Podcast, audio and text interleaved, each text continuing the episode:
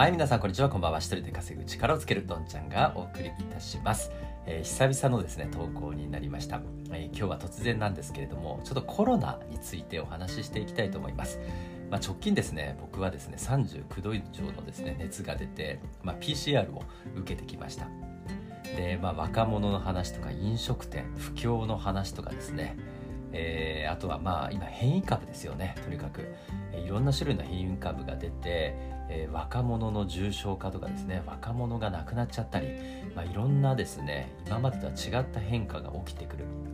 え、そうすると未来はどうなっていくのかですよね、まあ、僕もですね子供ちっちゃい子供がまだ3人いて、え、これからですねまだ、え、10年20年30年え頑張って仕事をしていかなきゃいけないこのですね、えー、現代を読み解いて、まあ、皆さんと一緒に考えてですね、えー、いきたいなというふうに思っています。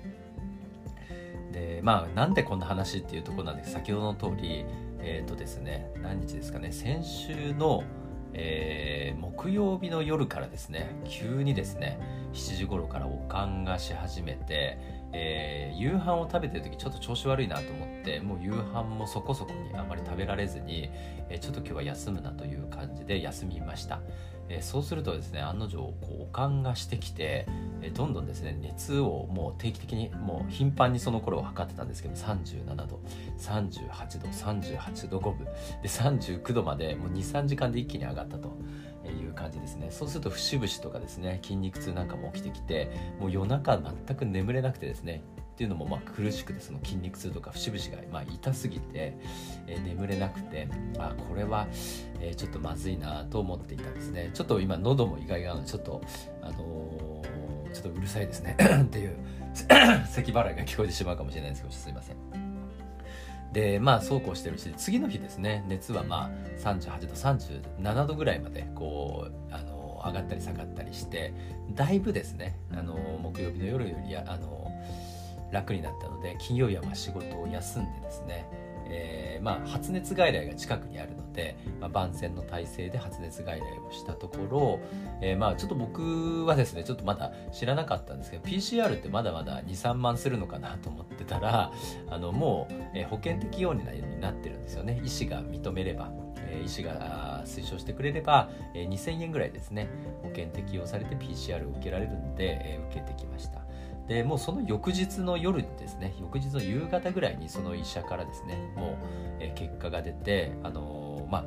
なんとか無事にですね陰性という結果で終わったんですけれどもで熱もそのまま下がって大体23日ぐらいで体調も良くなって、まあ、今に至るということですね。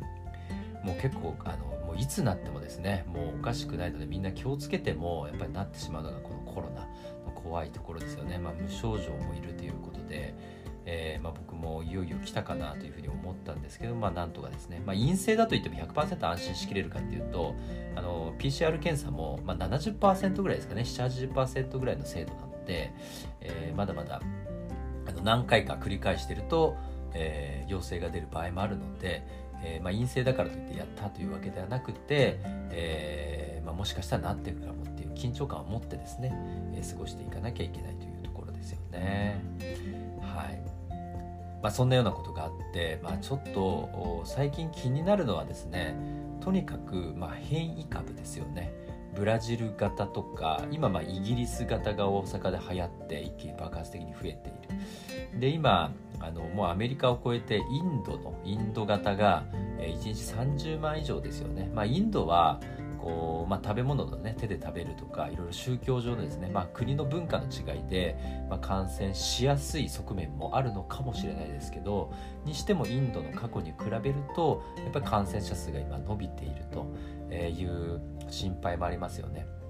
でもっとこれ深掘っていくと何が心配かっていうとえーまあ、今ファイザーとかですねワクチン作ったはいいけれどもそれが効かないという事例が出てきていたりですね。まあ一回コロナになったら違う種類の変異株まあ本当に全く新しい種類っていうふうに考えていいと思うんですけれども一回なったのにまたかかっちゃうっていうことですよね。なのでまあ新型コロナって1年前に言われてたのがもう全く新しいえー、ウイルスが今来てるというふうにとにかく考えた方がいい。まあ大阪の吉村知事もそんなふうに言ってますよね。その認識が非常にいいんじゃないかなというふうに思ってます。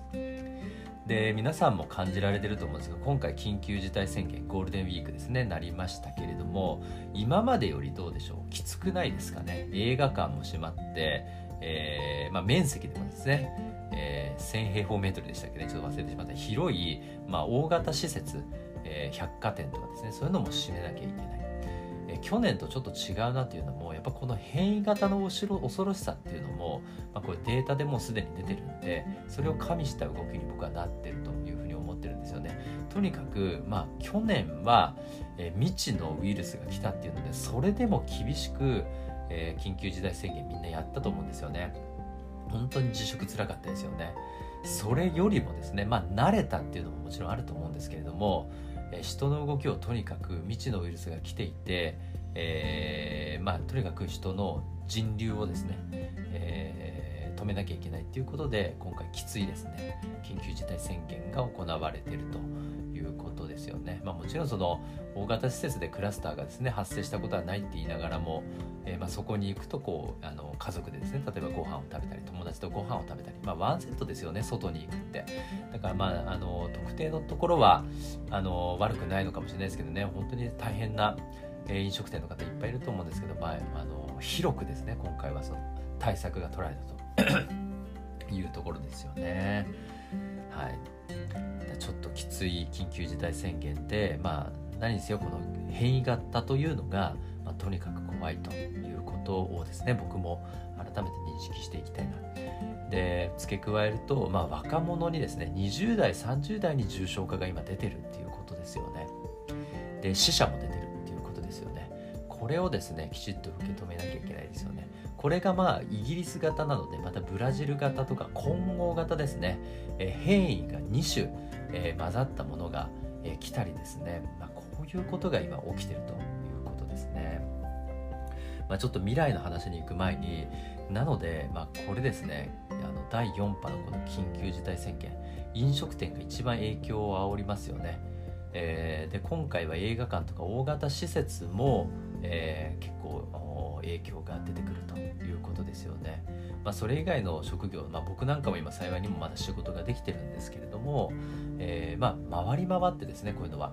あの、まあ、働き手も今、えー、お給料も下がっちゃったりとか失業になっちゃったりとか、まあ、そういうのがあの経済っていうのは周りに、ま、回ってですね全体の消費が低迷して、えー、どんどんですねまたさらに大不況になっていくっていうのは、まあ、最終的には仕事のあるですね、えー、人、まあ、僕も含めてですね影響を被ると思うので覚悟をしていかなきゃいけないなと思うんですけれどももうこれ日本人全体がですね世界全体が痛むというような状況になってくるなというふうに考えています。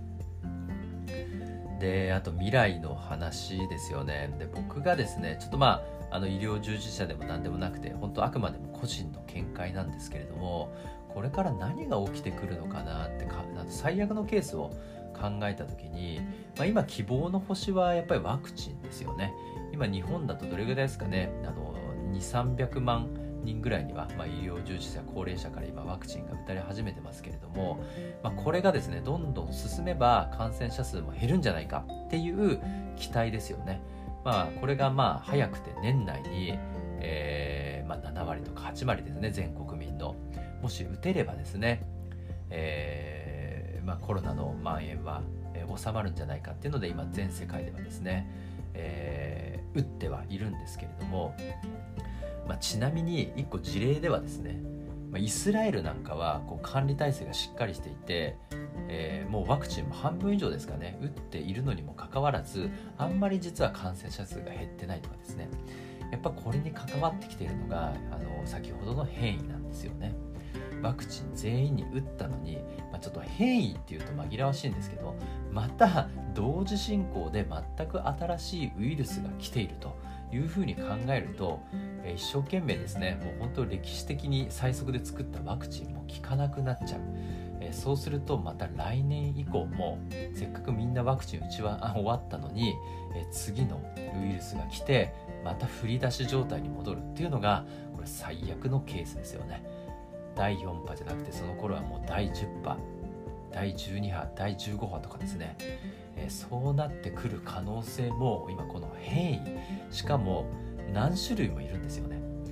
コロナって全世界で今起きてますから、えー、変異しやすいですよね。この移った時にやっぱコピーのエラーが変異って1個表現されてますよね、えー、そうするとですねエラー今し放題なんですよね。そうするとですねこの変異全く新しい未知のウイルスがこう量産されるっていう、まあ、ちょっと怖い話をしますけれどももうこれがですね今従来のニュースでここまで想像できちゃうようなことが今起こってるということですよね。まあ、我々にできることは限られてますけれども、まあ、まずはこう感染対策ですね。もうこれは耳たこで毎日言われてますけれども、まあ、家族自分を守るために周りの人を守るためにこれはしていくということを、まあ、引き続きしていかなきゃいけないなとことですよね。あとは同時に僕ら生きていかなきゃいけないですから仕事ですよね。なんとかこの、まあ、自宅にいながら、えー、今のショックあの本業はですね続けながら、まあ、僕も副業をテーマにですねやってますけれどもやっぱりこの資本主義っていうのが変わらない限りもう僕もですねどうせなら遊んでたいですよね毎日。毎日遊んで子供とですね遊んでたい。だけどやっぱり働かないと食べていけない。